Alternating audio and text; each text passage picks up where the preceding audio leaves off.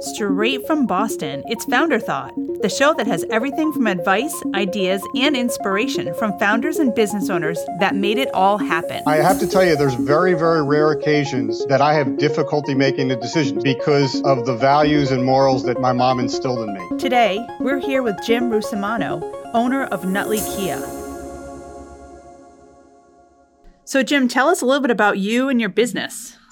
Well, my uh, my wife's family dragged me into the automobile business when I was 29 years old. I swore when I met her as a teenager I would never be in the car business. um, so they, you know, I had an MBA in finance, and they believed that that would add some skill set to their business that would be helpful. This was back in 1989, and believe it or not, leasing was an unknown commodity in the car business back then. And um, lease contracts were very difficult to understand. They were back then they were written like an apartment lease, so there was no selling price on the on the value of the lease. It was just a rental payment. So they brought me in because they were growing their leasing business, but there was some concern about the integrity of what was going on with the customer. So I really went in as a neophyte in the auto business. I started as a salesperson. Uh, within four months of me asking a lot of questions, the lease director at a pretty large dealership left the company because the walls were starting to cave in a little bit on him. So after four months in the industry, I became the leasing director at a 400 plus unit Ford uh, store in New Jersey. Um, leasing wasn't really that complicated, and we grew as a company not only because of me and between 1989 and 1995, we became the number one Ford leasing dealer in the country. Oh, wow. And it really gave me some cachet, uh, although I didn't take all the credit myself. It, uh, it really was a business that nobody really understood. And, and we had a lot of publications coming to talk to us. There's a couple of magazines with my father-in-law and I on the cover. And, you know, that was the beginning of my auto career. Um, and at the time, customer satisfaction was unknown in the auto business. And when I could see the frustration of the family with the fact that a large volume store customers were just so angry when they came in for service with unreasonable expectations, I volunteered to go back into the service and parts department to try to fix the problem. And really began my career of just becoming very good at talking to people. And we dramatically improved who we were just by talking to people, calling people, uh, setting better expectations. And after four years, we became the number one dealer in customer satisfaction in the region for Ford. And at that point, I realized that I was going to be in the car business for the rest of my life because I liked it and I wanted to do it on my own. I became aware that this little tiny little Chevrolet dealership was available in the town of Nutley, which I've always adored. It was relatively close to the town that I grew up in. And my wife and I bought the Nutley Chevrolet Buick store in 2005. And then since then, it's been a very interesting ride. Uh, we can smile now, but it was a very challenging time of our lives. Does that always happen? Yeah, of course. If you don't go through it, you're not going to be better. So, Jim, uh, tell us a little bit about the challenges that you guys faced early on in the process. Well, we were so excited. My wife and I, we were so excited when we bought our first car dealership. Um, we were happy to be Chevrolet. Her family was Ford. So it was a, a different brand for us. And the dealership that we had purchased had a very, very, very good run uh, through the 80s and 90s. But they had run on, they had come on some tough times as the founder was leaving the business. So we took over uh, a dealership that was really struggling. And in the first three years of our business, we grew very nicely. Uh, we established that we wanted to just be a small town dealer. You know, around us in New Jersey, there's a lot of highway stores, very impersonal touch to the customer.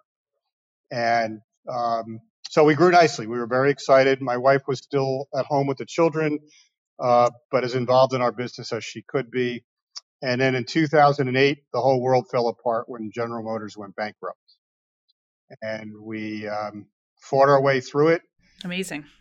So tell me a little bit about um, your passions and what drives you to do what you do.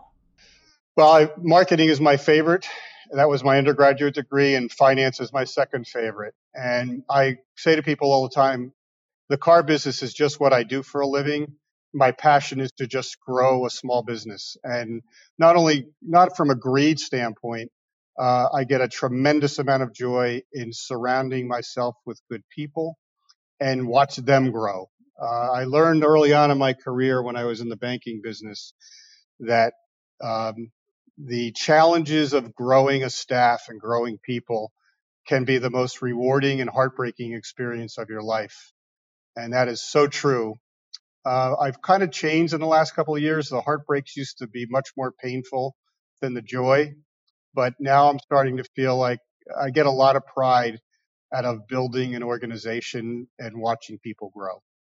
So, uh, Tim, if, uh, Jim, if I can go back there, when you talk about customer satisfaction, what customer satisfaction mean to you? It means a lot because I, you know, there's some people, some businesses, not only in the car business, that people you manipulate the numbers just to look good. Um, you know, one of the criticisms I received early on when I became an owner was from other dealers who are on the highway. They they prefer not to see their customers in public. They don't do business in their local community because they don't want to face their customers. Uh, Ann and I have completely embraced our customers. So we we want to be genuine. If if we didn't do something right, we're going to fix it. But we really wanted to create a relationship where we could, you know, we be, immediately became members of the Nutley Chamber of Commerce, which is a significant chamber in New Jersey. Uh, we're involved in the local community. We don't live in Nutley, but we are we're all about doing business in Nutley. So the customer satisfaction piece, it's rewarding for us, but it's really the kind of people we are. We feel we have an obligation.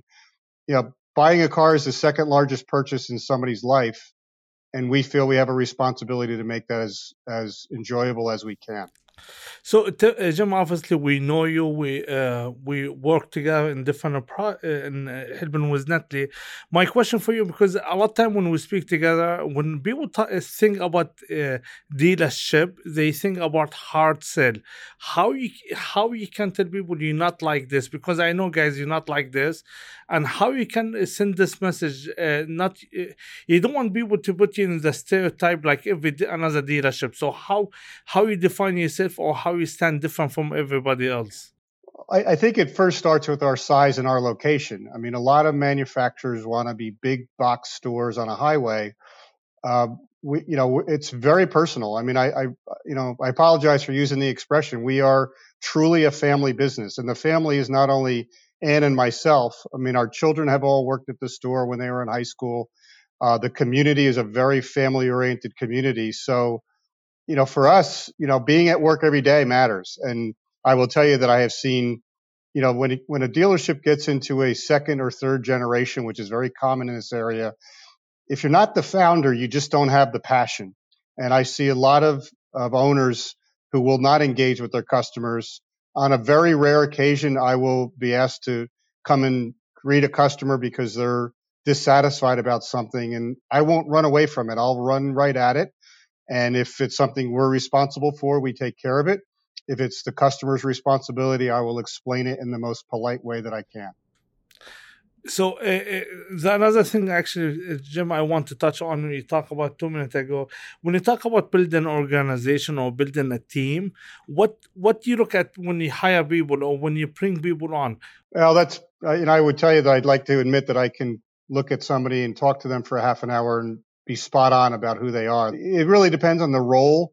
Uh, at a salesperson's level, where a lot of the customer's dissatisfaction begins, we actually have a preference to hire somebody that does not have any experience because we would want to mold them in a way that we think matters.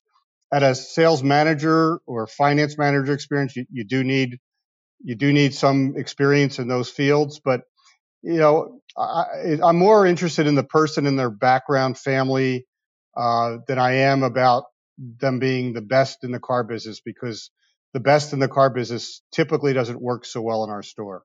And why, Jim? It, I'm, I'm trying to be careful here. There's the, the barrier to entry in the car business is pretty low. A lot of people can get in to the industry with not a lot of education, which is not a deal breaker, but uh, there's a lot of integrity issues in the car business because people move around. So, you know, whatever they may say or do with a customer, they may not be around for what happens down the road. It's not typically desire a desirable field for a true professional. So I think the responsibility we have is to try to turn uh, entry level people into our industry into true professionals who would want to treat their customers if they would treat their own family. Just to bring us back for the team, uh, when uh, can you give us an example of somebody you hire? Because I know you have a few people you've been working with you for a while, where you take them from from entry level right now. They are almost uh, like they grow with your company. Can you give us an example and what satisfaction you see in this growth?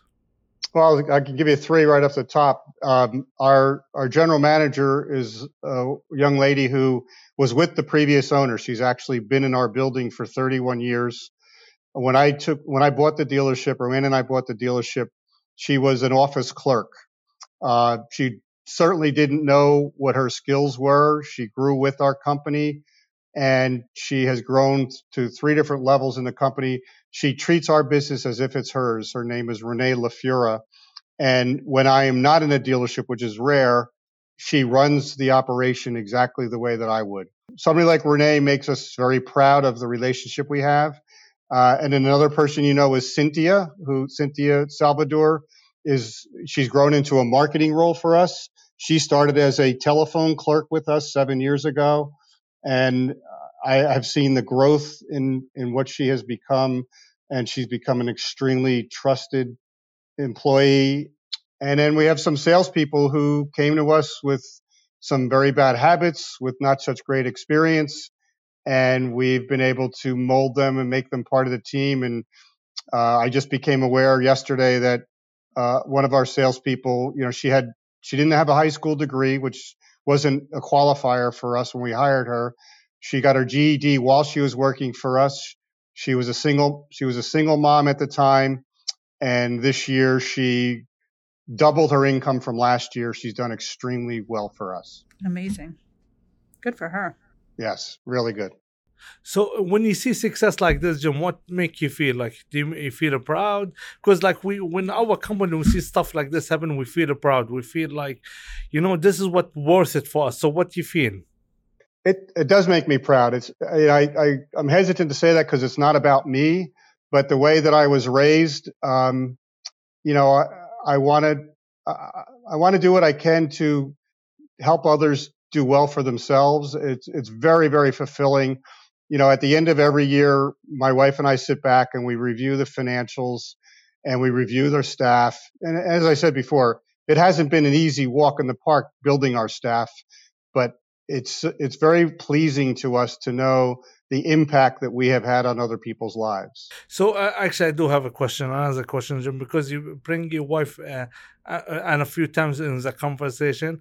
How, what role do you think she had uh, she had in uh, growing, uh, building the organization where you at, guys, right now?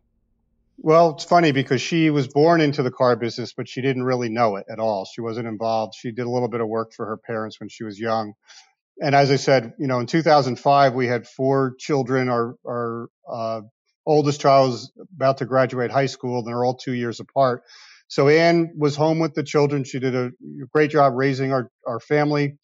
And when our youngest was in entering middle school, Anne said, "You know, I think it's time for me to get back into the workforce." She her background really was design. She wasn't involved in sales or the car business at all. And she said, "How can I learn the business the fastest?" And I said, well, you're probably not going to be very happy with me, but uh, there are never, there's never women in a service department. And throughout my career, going back to 1989, whether men wanted to admit it or not, women were making the decisions.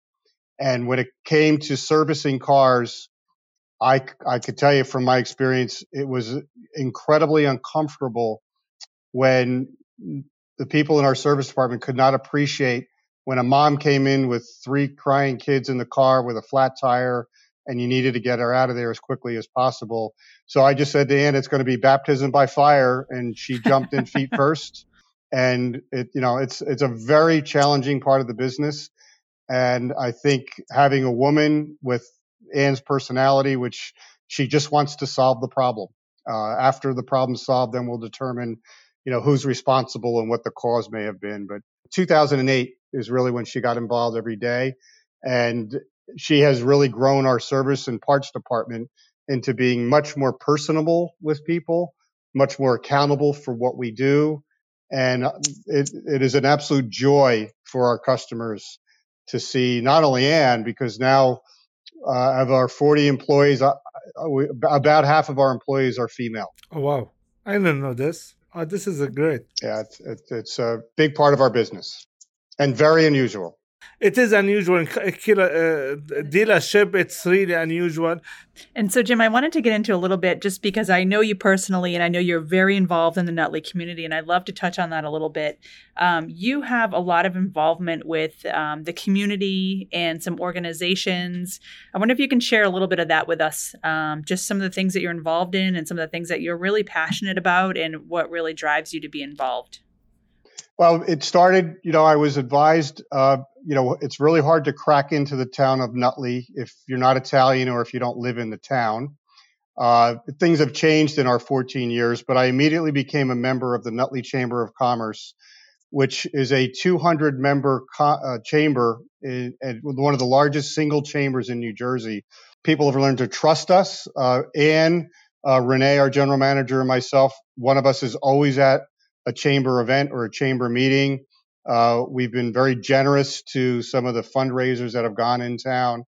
About t- about ten years ago, uh, a school around the corner from us, the Phoenix Center, which is a school uh, for children with autism or multiple disabilities, they brought their when we became a Kia dealer, they started bringing their Kia vans into our service department that they didn't buy from us because we weren't a Kia dealer when they bought them. And and Anne was in service and she said to me, you know, what's the Phoenix Center? And I said, I don't know. Let me just call them. And that's kind of how we've grown our business. If we didn't know something or didn't know somebody, we would just call. So when I called the Phoenix Center, uh, they put me in touch with the director. Uh, at the time was Dr. Gibbia, and Dr. Gibbia invited me over to uh, walk through the school and get a tour. And uh, ever since then, it has become a tremendous passion of ours uh, what they do is is God's work, as somebody quoted to me once. So we began our relationship as customers. They began a relationship as customers. We became donors. We became supporters. And four years ago, I became a board member at the school.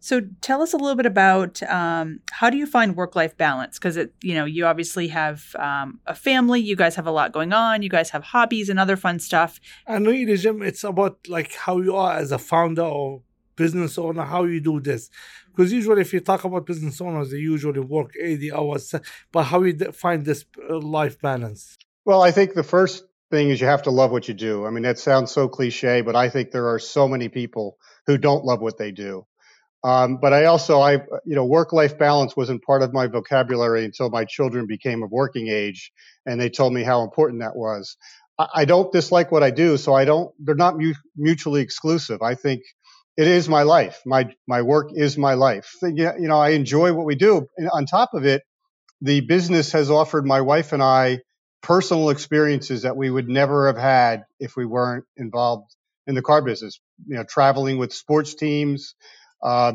getting involved with uh, conferences in different parts of the country we never would have gone to before. So, to me, I, I understand the phrase, but I don't really separate my personal life from my work life. They're they're commingled all the time. I'm available 24 seven.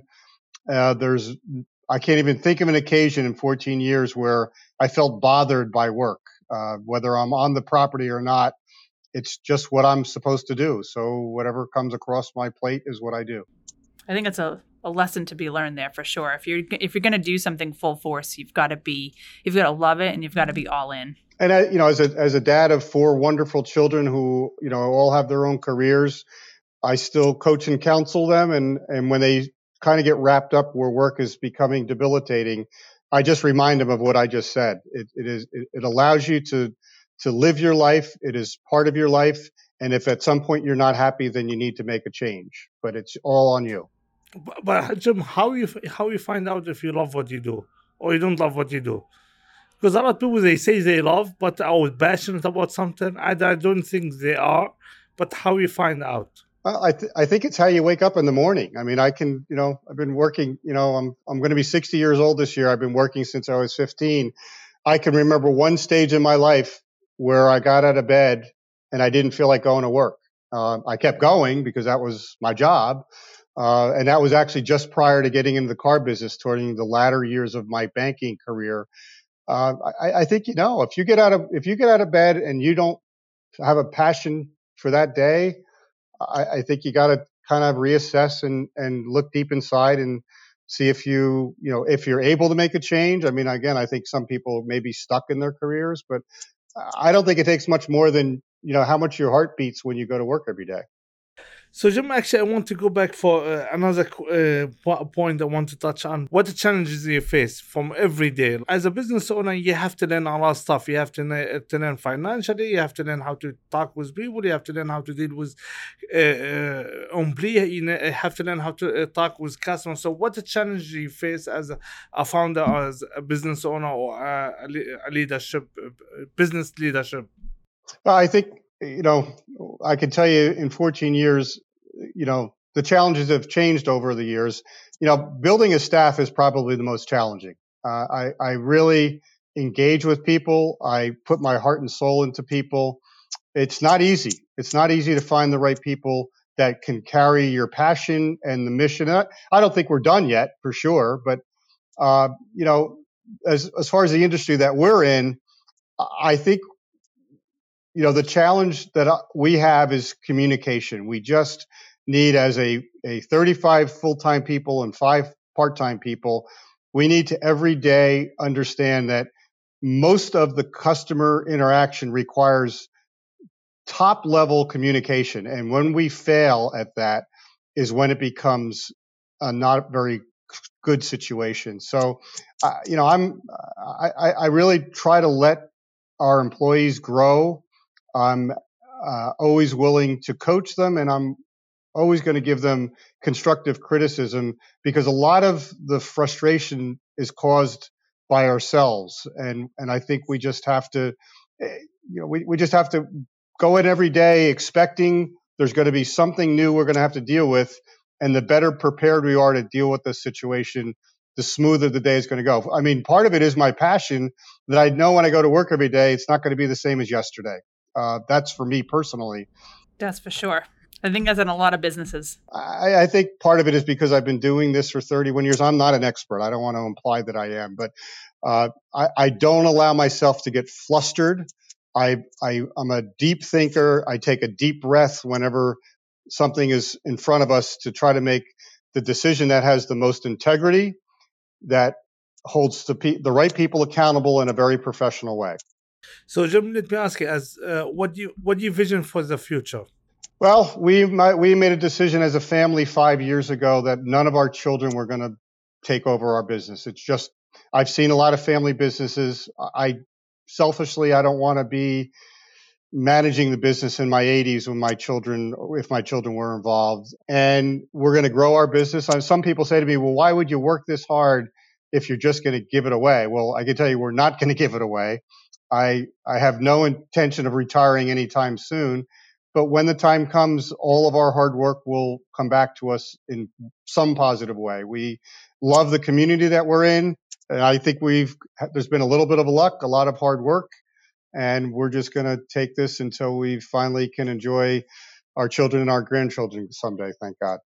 Amazing. Jim, do you want to add anything before we jump? Uh, you want to add something? Yeah, I well, I I would just say that I, I you know I think you know being a small business owner, you know I come from a family of small business owners, and I sometimes I you know when I socialize with friends and family who may be more corporate type people, I don't think that you can be the same kind of person. And I, I didn't realize this until I was in my 30s that I was born to be an entrepreneur. And it, and I've actually had an older brother who I'm extremely close to.